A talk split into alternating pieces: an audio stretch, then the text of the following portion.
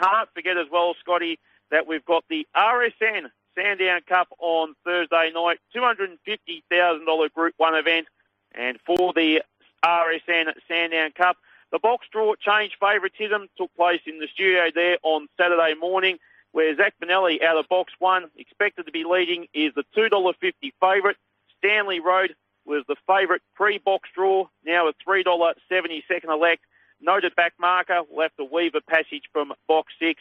I can say, Scotty, the main firmer has been Zipping Rambo, will be coming out of box four, opened $12 on Saturday morning, and is now on the third line at $5. Zach Minnelli, WA stayer, the $2.50 favourite to win Thursday night's RSN Sandown Cup. Yes, as you say, Zach Minnelli and Stanley Road, the two favourites there at tab.com.au, and five interstate greyhounds making up the field, and those two constitute that, but it's been 13 years since a greyhound not trained in Victoria has won the race, so very intriguing. And bring on the RSN Sandown Cup here on RSN 927 Thursday night, and get along if you can as well, and of course hopefully some sort of crowds for the AFL footy this weekend. Thanks once again, Slugger. Enjoy the action. Thank you, Scotty.